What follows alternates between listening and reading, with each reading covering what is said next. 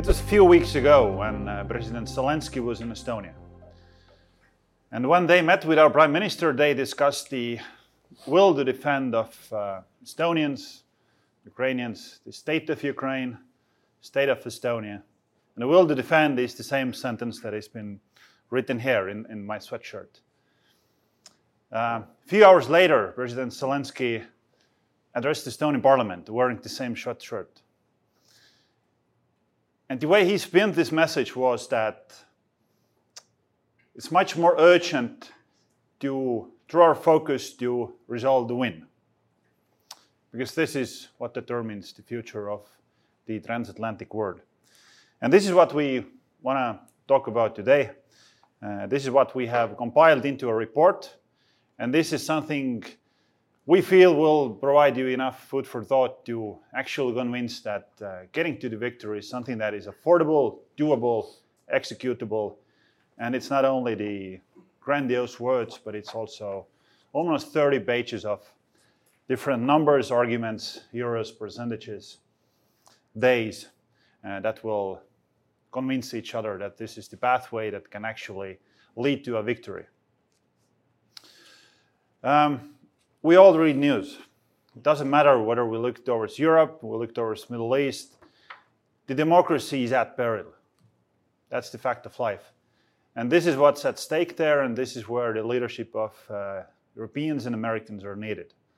And this is, I think, the reason why we're discussing this. The Ukrainian victory is the only thinkable, only feasible outcome of that war.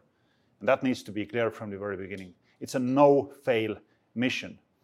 If we fail, then it will be the open door policy for all the future despots, murderers, autocrats, everyone who think that they can suppress the free, freedom uh, and the self-fulfillment right of the countries and the people around the world. This is the test that is ongoing there, and we can never forget it, even if, if we dig in into these sort of uh, frontline reports from the frontline cities. What is ongoing now is that Russia is convinced that they are winning. And they are convinced because they think that they can outproduce, outsuffer, outlast, out whatever. Uh, and they're trying to implant this idea into the heads of all the people living in the transatlantic atmosphere. Well, our job, frankly, is to do exactly the same. We need to convince them that whatever they think whatever they take forward, they will lose. All the trend lines that their general staff is putting, putting in their Excel spreadsheets will lead to zero at the end of the day. Well, the good news is that, um, again, it's not only slogans who are supporting this thesis, it's also numbers. Does anyone know what's the difference between the uh, Ramstein coalition and Russian GDP? Well, just from the hip. I mean, what's the 30 times. So if Russians earn one dollar, then we match it with 30. That's a pretty big difference. The difference in uh, defense expenditure is 13 times. And if we look into the wartime expenditure, then Russia is actually, and that's the fun fact, Russia is spending twice as much to war efforts than the Ramstein coalition does in a month. 11 billion versus around 5.5 billion a month. So this is where we are. And I'm not speaking about the access to capital, access to talent, access to new technologies, access to better supply chain, um, access to people who are willing to stand for that effort, to stand for, for good to win and bad to be suppressed. Um, and this is what our report is about. We are at the territory of attrition war. This is something that is a, I think, is a fact, well established fact. Attrition warfare is not something that was invented now in 2024. This has been the common characteristics of, well, basically all the wars throughout the human history. And the way it's being characterized is through three axes manpower, resources, and will. And this is what we tackle in our report. First, manpower. The calculation is extremely easy. in order to convince your opponent that you will win, at the end of the day as a result of attrition war, you need to convince them that, well, you can kill more people than they can regenerate. Um, it's a little bit cruel to say that, but that's the fact of life when you're at war. The current figures are that Russians are able to generate around 40,000 troops as a trained in the units, trained soldiers in six months. Okay, they can recruit more, but everything that comes on top of that is a biomass. This is something that they just plug the gaps, and that's really like a baby diapers that you use once and then throw away. What matters is this 40,000. If we look at the statistics, then uh, Ukrainians throughout these last two wars have been already able to impose more attrition to them. They have been in position to kill more, damage more, impose more casualties. So this is something that needs to be sustained. Why? Because it convinces them that day by day, week by week, month by one month, you will have lost more soldiers than you can regenerate. And this is something that implants this thought to their heads that at the end of that road, well, you will end up with zero people. And of course, if you put this, this thing on your graph, then it starts to convince you that maybe it's better to stop that cruelty. Second axis, and of course, we, we also spend pages and pages here on the better training and everything that needs to be taken on board day by day, where the laser focus needs to be there to adjust to what's ongoing on the battlefield. The second axis is resources. Um, what's going on in Ukraine is the fire superiority war. And how do you regain fire superiority? Well, by having more ammunition, by shooting longer, by being able to destroy more artillery um, than, uh, than uh, they can regenerate. The current figures are, and there have been a lot of complaints about that, how Europe has been low, how US has been slow, and all that. And even for our appetite, the pace have been too slow and it has been too little. But at the same time, let's just look at the figures. In 21, the European manufacturing capability was around 300,000 uh, shells a year. It was roughly the same in US. Um, European Union will reach around 1 million manufacturing capability by the end of this quarter. This is tripling up in uh, less than three years. By the end of this year, the figure will be around 1.3, 1.4. And if everything goes according to the plan, uh, we get to around 2 million by the end of 25. And US is pretty much in the lockstep in the same efforts, which means that by early 25, Ukraine will be in position where he can impose attrition to Russians in the same parameters. Every single day, they will destroy more than Russians can impose on, on, on themselves. Yes, Russians might have more shells, but our shells are better. They shoot longer, they're more precise, they're more reliable, um, and it's doable. And now I get to the third axis that is a willingness, that is mainly something that is. Uh, all been converted to dollars and euros. Um, we need to sustain the war effort.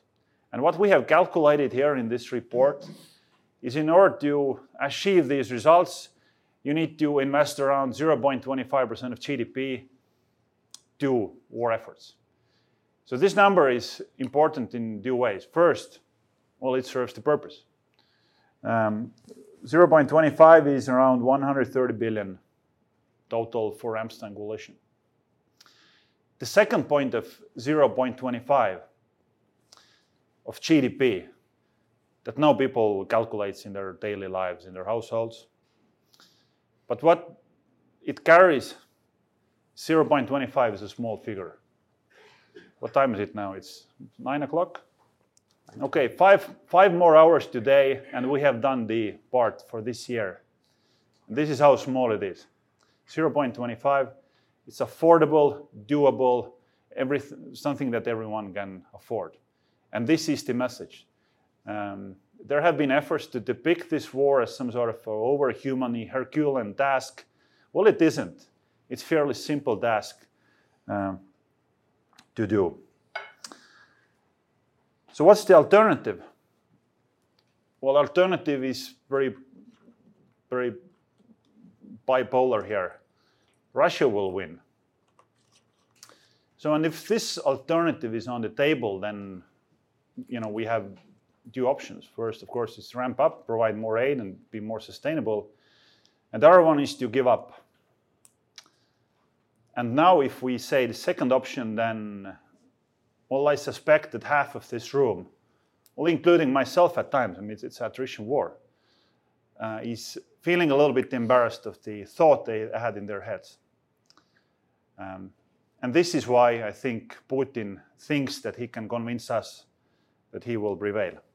And this is something that we cannot um, let to happen. And this is why we need to have this resolve the win. So um, this is about the report now. But since I'm in um, the capital of the free world, then I have a second sheet of paper. and I speak a little bit about Europe, a little bit about US, a little bit how much interlinked we are. Um, we have been asked very often recently that, uh, well, what will happen with the transatlantic relations? What will happen with US European defense relations once there might be the change in your administration? And what we always answer is that this is what the European and US relations is not about. Our relations are cemented into history, values, the common way of thinking, economy, this is something that cannot uh, overruled, changed over a weekend. And I can give you some figures. And almost all of, all of these figures actually come as a surprise to me as well. Europe is uh, Europe is the biggest export market for US companies. As a matter of fact, 45 states have Europe as the biggest export destination. Um, and it's by a factor of uh, magnitude higher than vis-a-vis China. 65% of FDIs, total FDIs coming to US are coming from Europe. And you know how much it's in, in a year? 3.5 trillion. Trillion. This is the figure that I don't know how many zeros there are. That's a, that's a lot of money and it's actually 2.7 times more than from Asia. Um, US companies in Europe earned $350 billion of profits in uh, 2022. Uh, that's also a lot of money. Um, and it's also around three times more than US companies do from Asia. Then the main customer for US LNG is actually Europe. It's not China or someone else. 60% of this goes to Europe. 60% of European dollars, uh, European euros are coming to US from that channel. And it, it goes on. The list is it's just it's just a manifestation that our prosperity and safety is something that we achieve for together, that we work for, that we aspire for every single day. On Ukrainian war, um, it does not come as a surprise, of course, especially for people in this room. Every single dollar of this 70 billion that US have already provided aid to uh, Ukraine does not leave the soil of US. It is directly going under contracts to 38 different states. And moreover, um, in the last 22 months, can anyone just you know, predict the figure? What, what's the total number of defense contracts that European governments have put forward to uh, US defense companies in the last two years as a result of the war? 90 billion. That's a pretty healthy number. Um, and moreover, is there does anyone know anyone in US who likes Iran? Anyone? I mean, you more than 400 million people. There has to be one. is there anyone who aligns their security interests with uh, the values of North Korea? Well, probably not, not much. is there anyone who would think that the pathway that China has chosen in the advancing of, uh, of human rights, the uh, freedom of law, is, uh, is a right pathway to take? Is a pathway to prosperity and safety? Um, well, these three nations are the main supporters of Russia. This is how the world is being polarized. And again, if the true leadership, if the true guardians of the European um, or transatlantic American values are needed, then the leadership of US and Europe is something that always have stood up in the last 70 years. And this is the moment when this is again uh, needed. And this is the message we want to get through with this report. This is the litmus test. Uh, this is the truth that will be revealed eventually in Ukraine by uprooting the aggression as a tool. But it's just a plain notion that you just don't evade, occupy other countries. Just don't suppress the self fulfillment right of people and countries in 2024. And if we fail at that, then uh, we have much larger challenges uh, in front of us than uh, if we would fulfill this simple task of investing 0.25% of GDP every year for Ukrainian to win the war. So thank you, and I'm looking forward to discussions. I just wish that we don't make it an interview, so I'm, I'm very much interested in your thoughts, your perspectives. It's, it's also crucial time here in this town. Um, so be open and let's uh, hope for a good discussion. Thank you.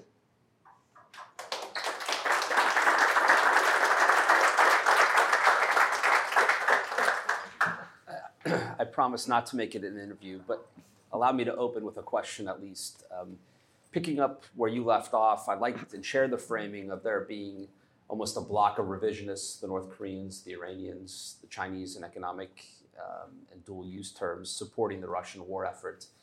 And uh, the flip side of that is that we as the West need to support the Ukrainians to counter uh, the Russians and to support them. In the report, uh, you list the number of uh, 50,000 um, that um, need to be attrited every six months in Russian soldiers um, in order to put Ukraine on a positive trajectory. Mm-hmm. And for that, um, you list also a number of systems in which our defense industrial bases need to really perform. You've already referenced artillery from the podium. Both barrels and shells are listed in the report. GMLRS um, deserve and receive their own section. Yeah. Air, defense. defenses um, as well. Can you um, give us Americans a sense of how Europe is performing in some of these categories? Mm-hmm. Are you are you optimistic, pleased, content with the levels of production and where they're heading, or is there more work to be done? And uh, what are the barriers to maybe improving our performance mm. there? Well, of course, the honest answer is that no. I mean, otherwise we wouldn't have these seminars. We would have a celebratory party how good we are. But that's that's not the case. So for our appetite, of course, it's too slow and too little. But, uh, but things are moving forward.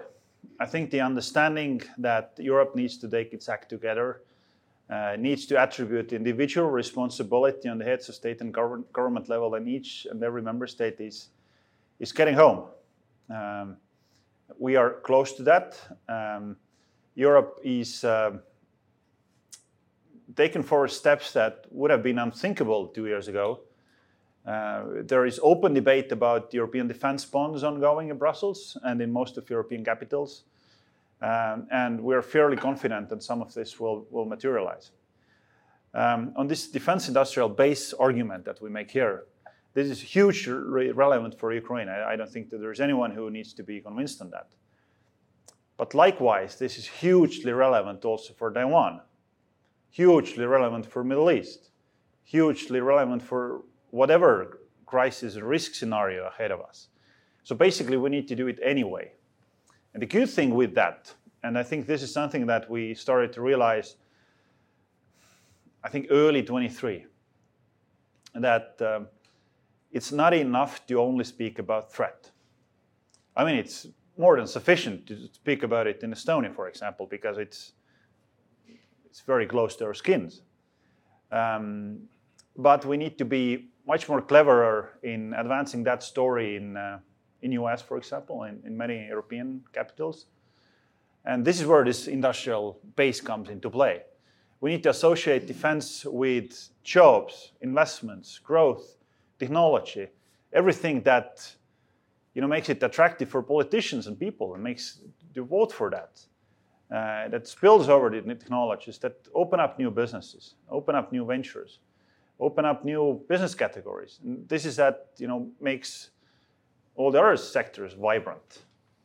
And there is so much ongoing in, in Ukraine in the technological front that uh, it will definitely determine the future of the battlefields, but also the future of the defense industrial base, both in, in US and, uh, and Europe. And I mean, if you're working in that sphere, then this is good times. This is something that you want to associate yourself with. This is something, if you're uh, in, a, in an undergraduate school, you want to associate your career with. And that, that's a sort of mental shift that is, is happening that wasn't commonplace maybe just five years ago. And this is how we sort of build our success and build the future prosperity and build the future safety. Yeah, I would say uh, my generation, I'm 40, uh, came of age in post 9 Congratulations.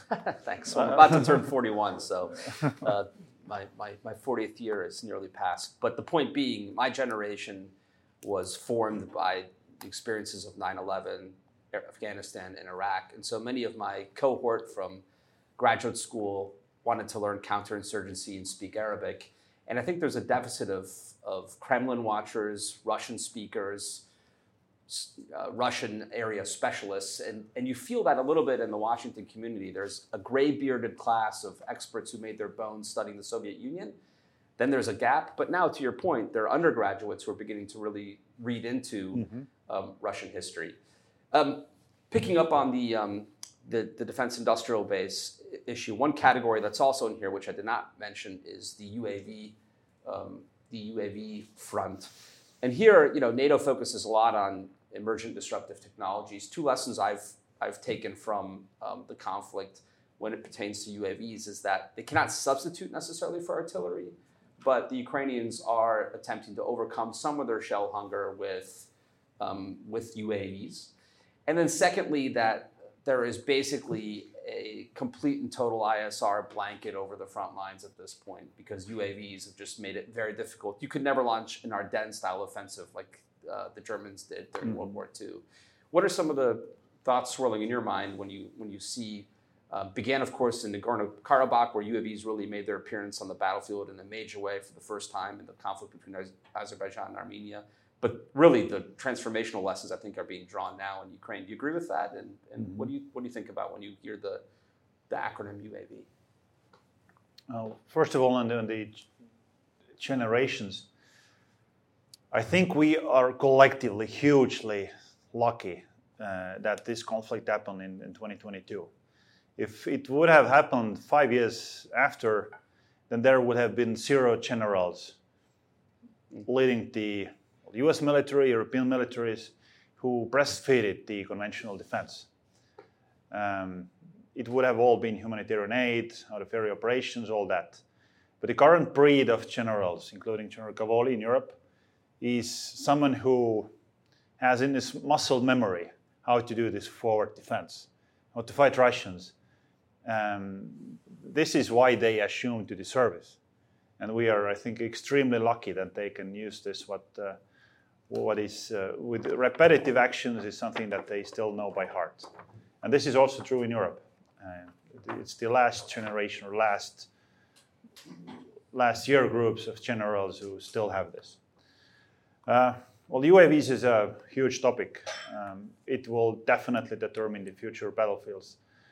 It is definitely challenging the cost to target ratio elements. Uh, it is definitely putting a different headline to the requirements of, of all the NATO member states when previously it was high price, high performance, that now it's basically good enough. Uh, and this is something that is happening in Ukraine. Uh, this is potentially something that will change the landscape of uh, defense industrial base. Uh, this is something that makes it uh, much more attractive, much more agile for emerging companies to enter this uh, market rather than the behemoths of, of the, of the last 50 years. Um, I think also that we shouldn't draw the sort of ultimate conclusions from the FPV videos that we all see from Twitter. Um, the fact of the matter is that the FPVs are used because there's shell hunger. And uh, no matter how innovative you are, you, you cannot surpass the basic physics. The 155 is good because it will carry 30 kilos of explosive to up to 40 kilometers with a pretty good accuracy. Uh, trying to do the same thing with the UAVs is, uh, right. I think currently it's still much more expensive. Um, we are, I think, approaching to this cost to target ratio that will make it much more uh, attractive in years, especially that with, with the environment of better surveillance, uh, um, intelligence, and target acquisition. Um, but I think the sort of old disciplines of artillery warfare is, is uh, going nowhere. Yeah, I like to um, like to say that Ukraine has has had four uh, major offensives since the full-scale invasion of Ukraine: the battle for Kiev, which Ukraine won, uh, the battle for Kharkiv, which Ukraine won, the battle for Kherson, which Ukraine won, and then the counteroffensive, which was less than uh, successful. I wouldn't say that Russia won, but Ukraine did not achieve some of its strategic objectives on land, even though it was rather successful uh, in the Black Sea, opening up uh, the corridor. And uh, one lesson I've taken away from the land counteroffensive is that we might have set um, too high of expectations for what Ukraine could absorb in short training windows.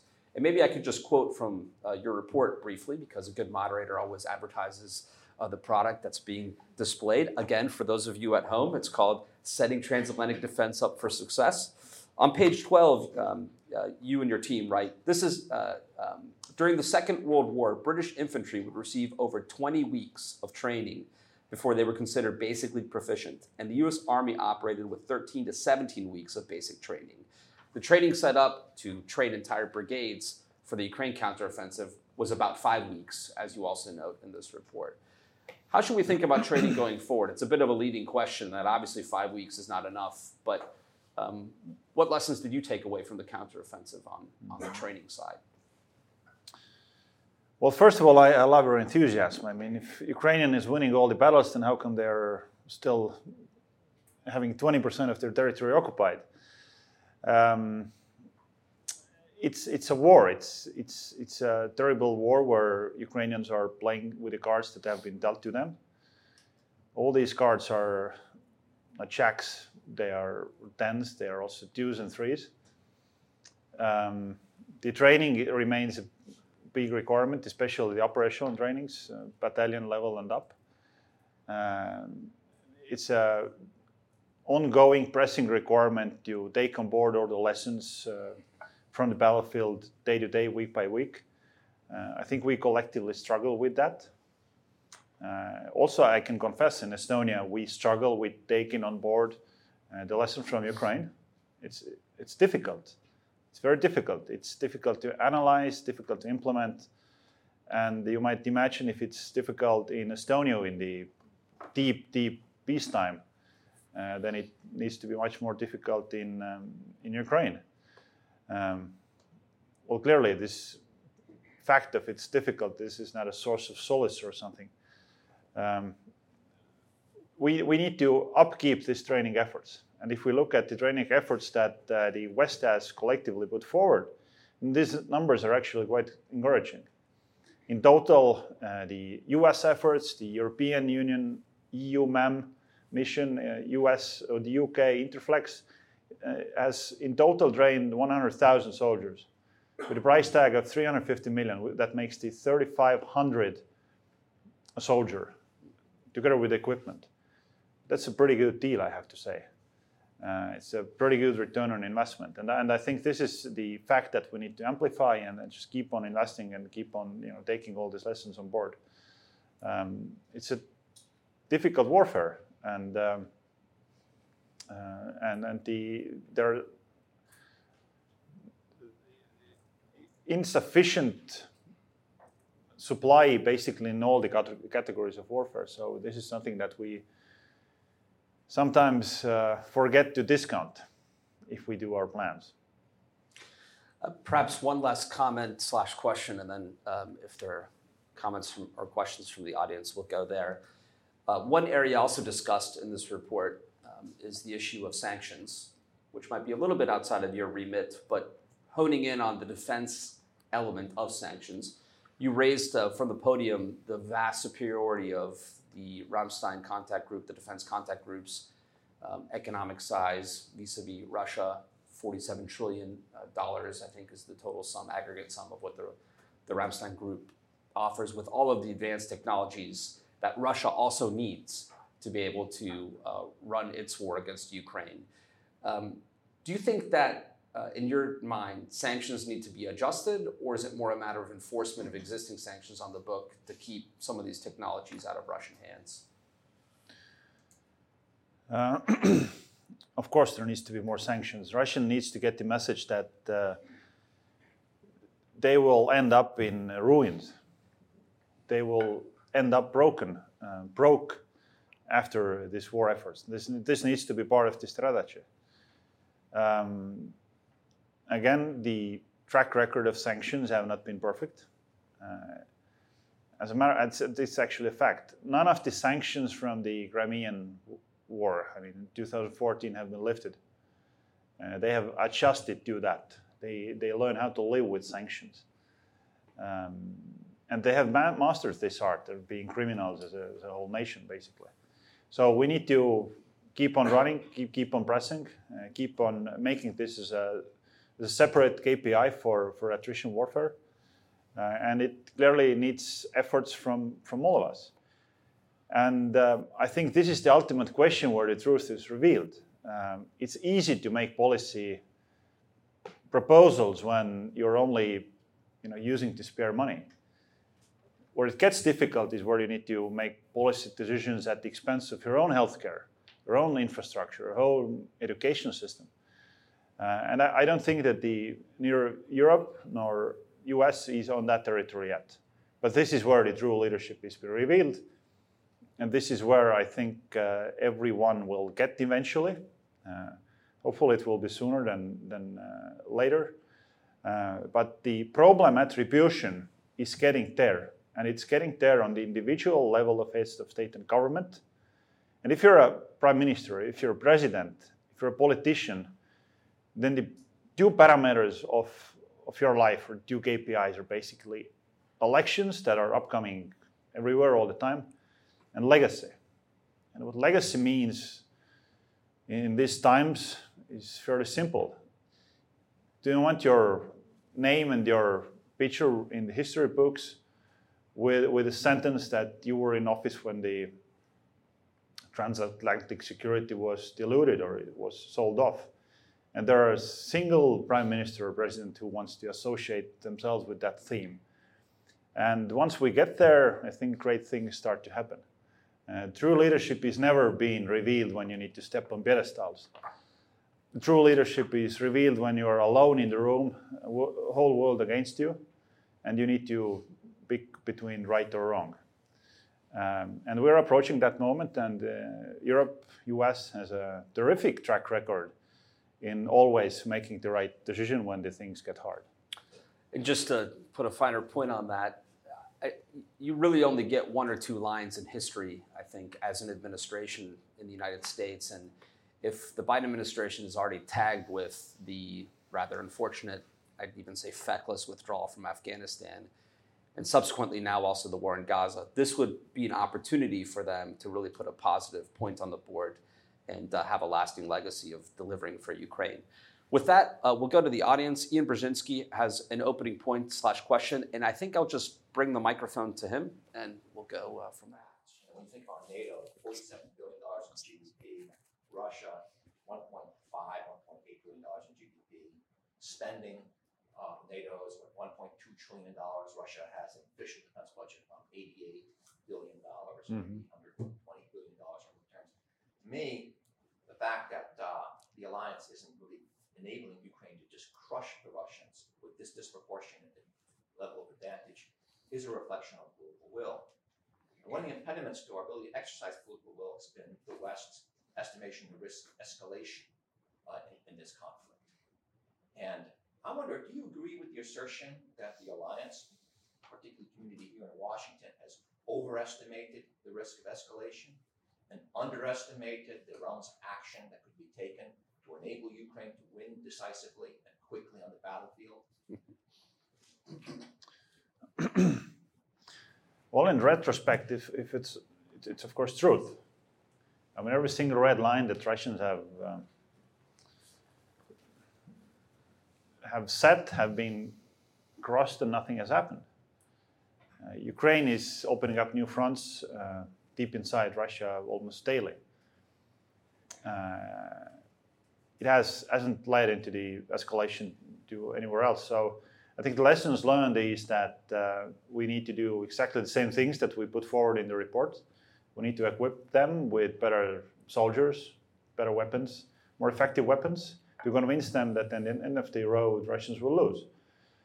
Um, and we don't really need to only determine the success by these contagious sort of elements of weapons. Uh, there are also a lot of other stuff that is extremely helpful in getting to that uh. Um, all the simple anti-tank mines, um, artillery, um, long-range fires in other sectors rather than the ATACMS, um, we just need to keep on going and uh, you know ignore all these self-imposed restrictions. I'll just add. what to- do you think? I'm, I'm, I'm, I, I, we have underestimated, we have underestimated the realm of action that can be taken. Uh, for example, I think it's stunning that NATO isn't more involved in supporting Ukraine directly as an institution. That in itself sends a powerful signal, not just to the Ukrainians, which is the wrong signal, but also the wrong signal to the Russians. Uh, Mhm. I think until the West demonstrates that it has the political will to fight the Russians, Putin's going to be motivated to sustain this. So you, you can't deter effectively if you don't demonstrate the will to fight. And that's what concerns me about the West strategy, transatlantic strategy of support to Ukraine. I would just add to that. I think it also sends a signal beyond Europe. If third countries conclude that the U.S. can be pushed off of its line um, because of nuclear saber rattling, then the attractiveness of pursuing one's own nuclear weapons program, I think, increases dramatically. And as a side note, I think um, I don't think the Iranians have paid an all too high cost for their own rush to a nuclear weapon, which also suggests that the pain for trying to get one might not be all that large. So Americans, going back to the days of the Kennedy administration, have worried about a nuclear proliferation cascade. Um, so perhaps this is just part of our our mode of thinking, but I, I don't think that we're de-incentivizing the pursuit of weapons of mass destruction. Ian wants to come in just push on this, you know, the classic uh, uh, im- impact of, of, of escalation fear in this conflict has been the West's or the Atlantic community's refusal to really move decisively on Ukraine's ambition to join NATO. And I was struck in your report, if I could find one area where I would criticize it, where I wish it had done more, to take that issue on. Shouldn't bringing Ukraine into NATO be part of the win strategy instead of the post-war strategy to sustain peace? Well, clearly the answer is yes. If we want prosperous, safe Europe, then uh, it needs to be an environment where every single nation can uh, choose their own pathway, can you choose their own alliances. There can be no dictator outside telling nations where you can belong or where you cannot belong to. And as long as we accept this attitude, we are in the negative territory. That's that's plain fact. Ukraine needs to be in position where they can choose their own destiny.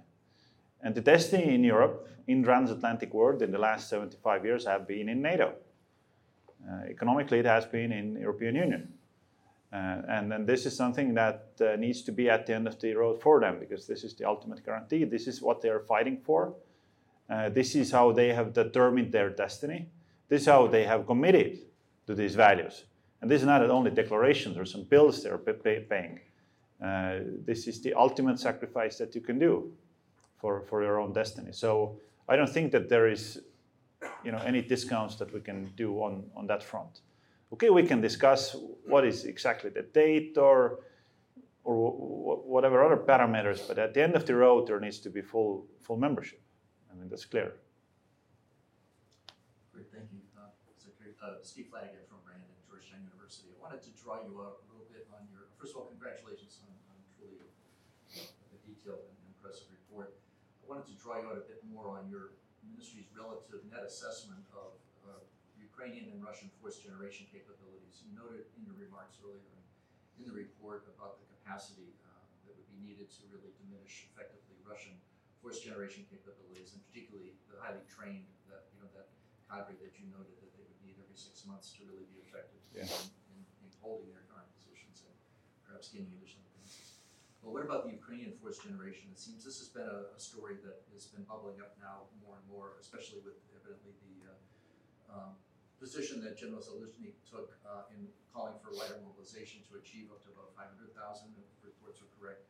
Um, you know, whether that's sustainable with the Ukrainians really can generate that kind of force. And then also, what about uh, capacity to train a, a, matching cadre where they have to do two to one or uh, three to one to, to be able to, uh, to uh, undertake any kind of offensive operations against the Russians. So I just want to, mm-hmm. particularly in those contested areas, just want to draw you a bit more on your calling for prolonged war of attrition. This is one of the key things. There's been a lot of mm-hmm. focus on all the equipment. That's one factor, but personnel and will to fight is the other major factor. Yeah, thank you very much. That's um, that's a very serious perspective. Um, I think the way I'm thinking of it right now is that how are Russians thinking of the attrition warfare? Do they have a similar strategy? What are their KPIs? And I would imagine that there are two key determinators in their heads what they need to influence to get to their results. And the first, of course, is the Western aid. Uh, they need to diminish it. They need, they need to make a case that it's all useless, it's all spent, it's all whatever. And we have read it from the papers here and there. It's, this is a very powerful narrative they this spill over the world. And the second one is the same uh, manpower element, the same mobilization argument. Um, there is no way that Ukraine can win this protracted attrition warfare without mobilization. That's a fact. Um, so our job in this journey is to encourage and facilitate to do the right thing. Not, not to make a fuss or not to make a political problem out of their internal whatever issues, uh, but to inject trust, transparency, um, something that will lead them to do, do the difficult but right decisions. Um, there haven't been much facts about the Ukrainian uh, force generation, the ratios, so I don't really want to go there because I, I don't want to present opinions on, on facts. But uh, they're also struggling. And then these numbers that have been publicly put forward, up to 500,000 for a couple of years, that's a lot of people. Uh, what they haven't done, they haven't really tapped into the well, generation below 30. Uh, I think the average frontline age is above 40 now. Um, so it tells two stories. One story is that the warfare is grim, ugly, horrendous, but it also tells the story that there is unused potential. Uh, something that will inject hope uh, the same strategy that Ukraine can easily win the war. Well, not easily. we can never use that adjective here, but um, th- there is pathway that uh, can be executed. Michael? Hi, Michael DeCharna, Yorktown Institute. You mentioned the um, strikes and raids and uh, covert operations the Ukrainians have been pulling off in Russian territory. Um, two-part question on this. One, what do you think the long-term operational, tactical, morale benefit of these will be? And two, it's no open secret that there are some in the Biden administration who hate that the Ukrainians keep doing this, uh, evidently against direct advisement. Um, if you think there's value to these, how how do um, Ukraine's European NATO allies advocate for the use of these attacks to skeptics in Washington?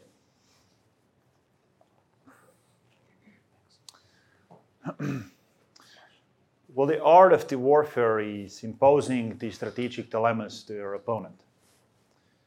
And this is what Russia does every day, and they do it extremely successfully. And they're extremely successful in finding the very high return on investment areas in, in doing that, in uh, just occupying the bandwidth of our uh, you know, leadership time to deal with things that are imposed by Russia and, but are totally unrelated with the warfare. They are doing this every day with, well, immigration also very relevant topic here. They do it uh, also in Europe. Uh, they have s- spread the confusion in Latin America, in Africa. And, and the reason they're doing this because they know that if they can associate Russian actions um, around the world with Ukrainian war somehow, then you create a calculation for the West to say that okay, if the Ukrainian war will end, then maybe also the inflation will end, maybe the world hunger will end, maybe the energy crisis will end, and and and so forth. Of course, these things are totally unrelated because they are all caused by Russia. Um, but this is the strategy they are executing, and, and I think it would be extremely dishonest not to allow the same thing for Ukraine, especially if they're doing it on the soil of the murderous country. Uh, they need to impose the same strategic dilemmas. That the warfare is not only something that the departments in the Ministry of Defense are dealing with, but it needs to be something that's also associated with other areas of life in Russia, including economic life. If the economic life is, is not hurt by the warfare, then the likelihood that war will end soon is, is just the you know, prolonged perspective. I would just add uh, Ukraine, as the smaller country, can hardly afford to allow Russian troops to sunbathe on their side of the border and come across at will. Even the US military, the biggest, strongest, most impressive fighting force in the world, struggled in Afghanistan with safe havens in Pakistan, struggled in Iraq with rat lines from Iran and Syria, struggled in Vietnam with mm-hmm. with um, forces coming in from across the border, Cambodia, Laos, etc. And so, um, I think it's it's hardly fair to uh, to demand of the Ukrainians that they fight with one uh, arm tied behind their back. Um, are there any more questions?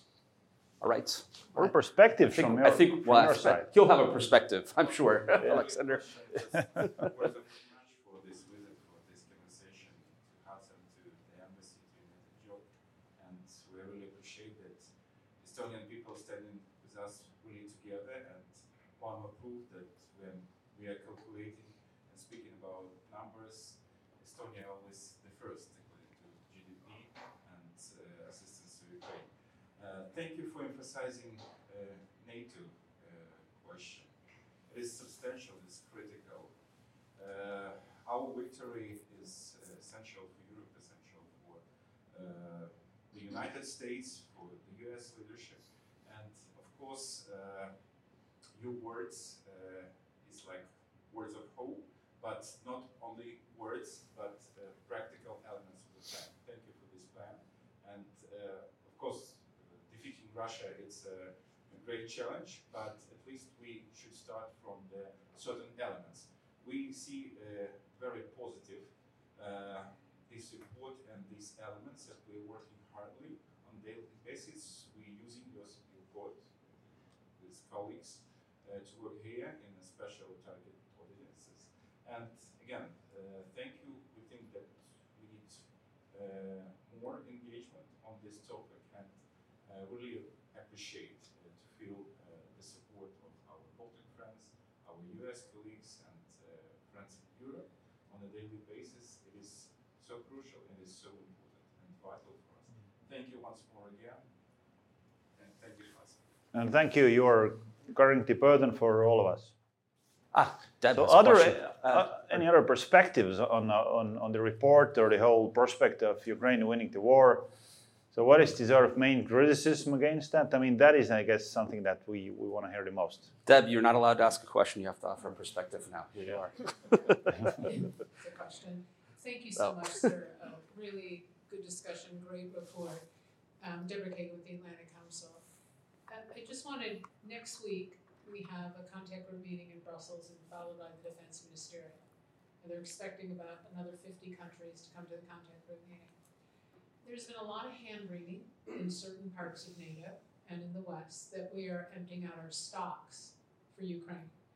The question I have is a little more fundamental, and my question is, it's almost flippant, which is, what the heck else are you gonna do with your stocks? Um, if Ukraine uses this equipment now to win this war now, this is a problem you don't have to face later.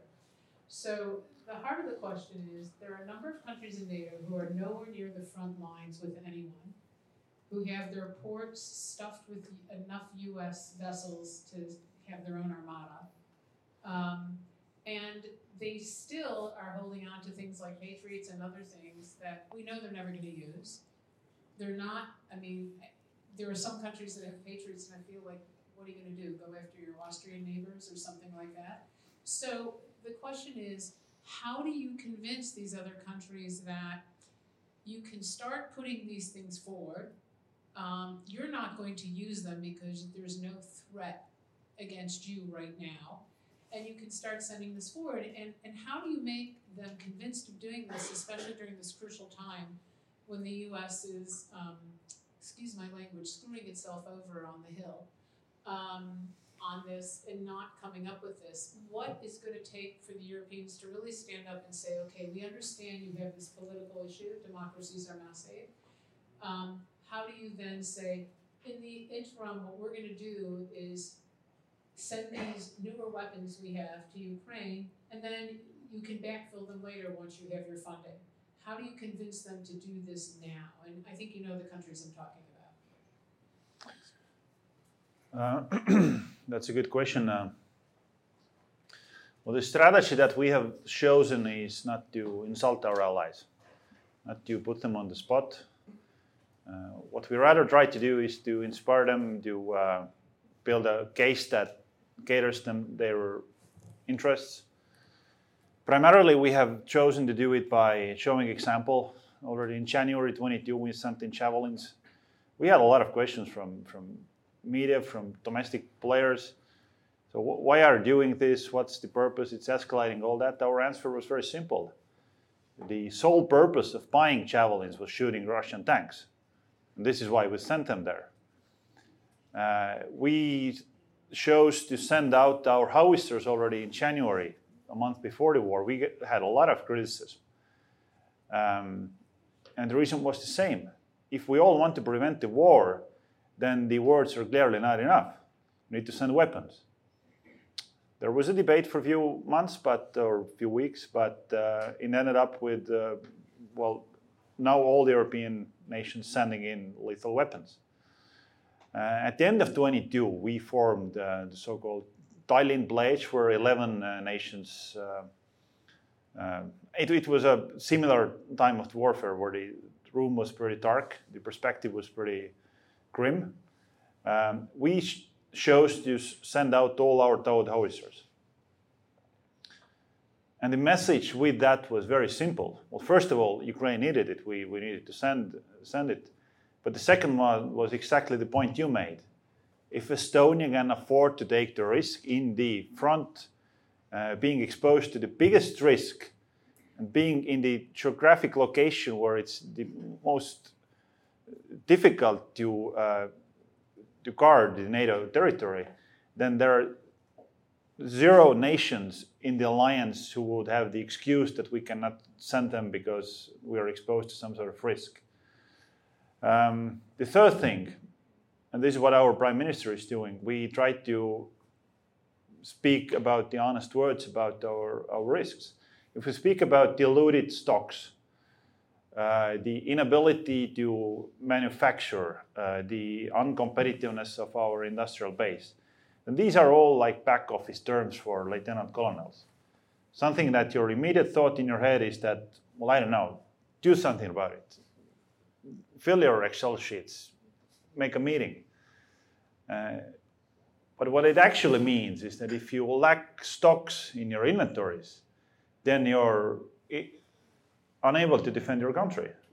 That, that is the truth. That is the actual consequence of that. And we hesitate to use these words Why? Because it uh, dilutes the political responsibility. Uh, there are a lot of prime ministers who want to speak about the, the uh, insufficient supplies and whatever, but I think there would be zero prime ministers who would proudly stand out and say that uh, we are unable to defend our country. And if we get the problem attribution there, then things start to change. Well, NATO came up twice, um, and Ian raising it is um, is uh, is really appropriate because he's been one of the strongest and most eloquent defenders of um, an advocate for Ukraine's entry into NATO. I would also urge our viewers to check out my colleague Luke Coffey's testimony in front of the Senate Foreign Relations Committee. That's a great one. Last week. Great, you've already seen it. Um, I'll preview also, I have an essay coming out with the Konrad Adenauer Foundation hooked to the 75th anniversary of the Washington Treaty in April on the same topic. But we were here today not for those, but instead for this setting transatlantic defense up for success, a military strategy for Ukraine's victory Great and report. Russia's defeat. I urge you all to read it. Um, again, it'll be posted um, underneath the event link at hudson.org. Um, if you're there right now, check it out. If you're watching this on YouTube or another channel, navigate there, or I'm sure it's on the Estonian Ministry of Defense or Embassy website. Um, thank you so much for uh, allowing us to partner with you today. I hope you've had a wonderful time in Washington and uh, look forward to another Hudson Embassy of Estonia event sometime in the near future. Thank you, everyone. Thank you very much.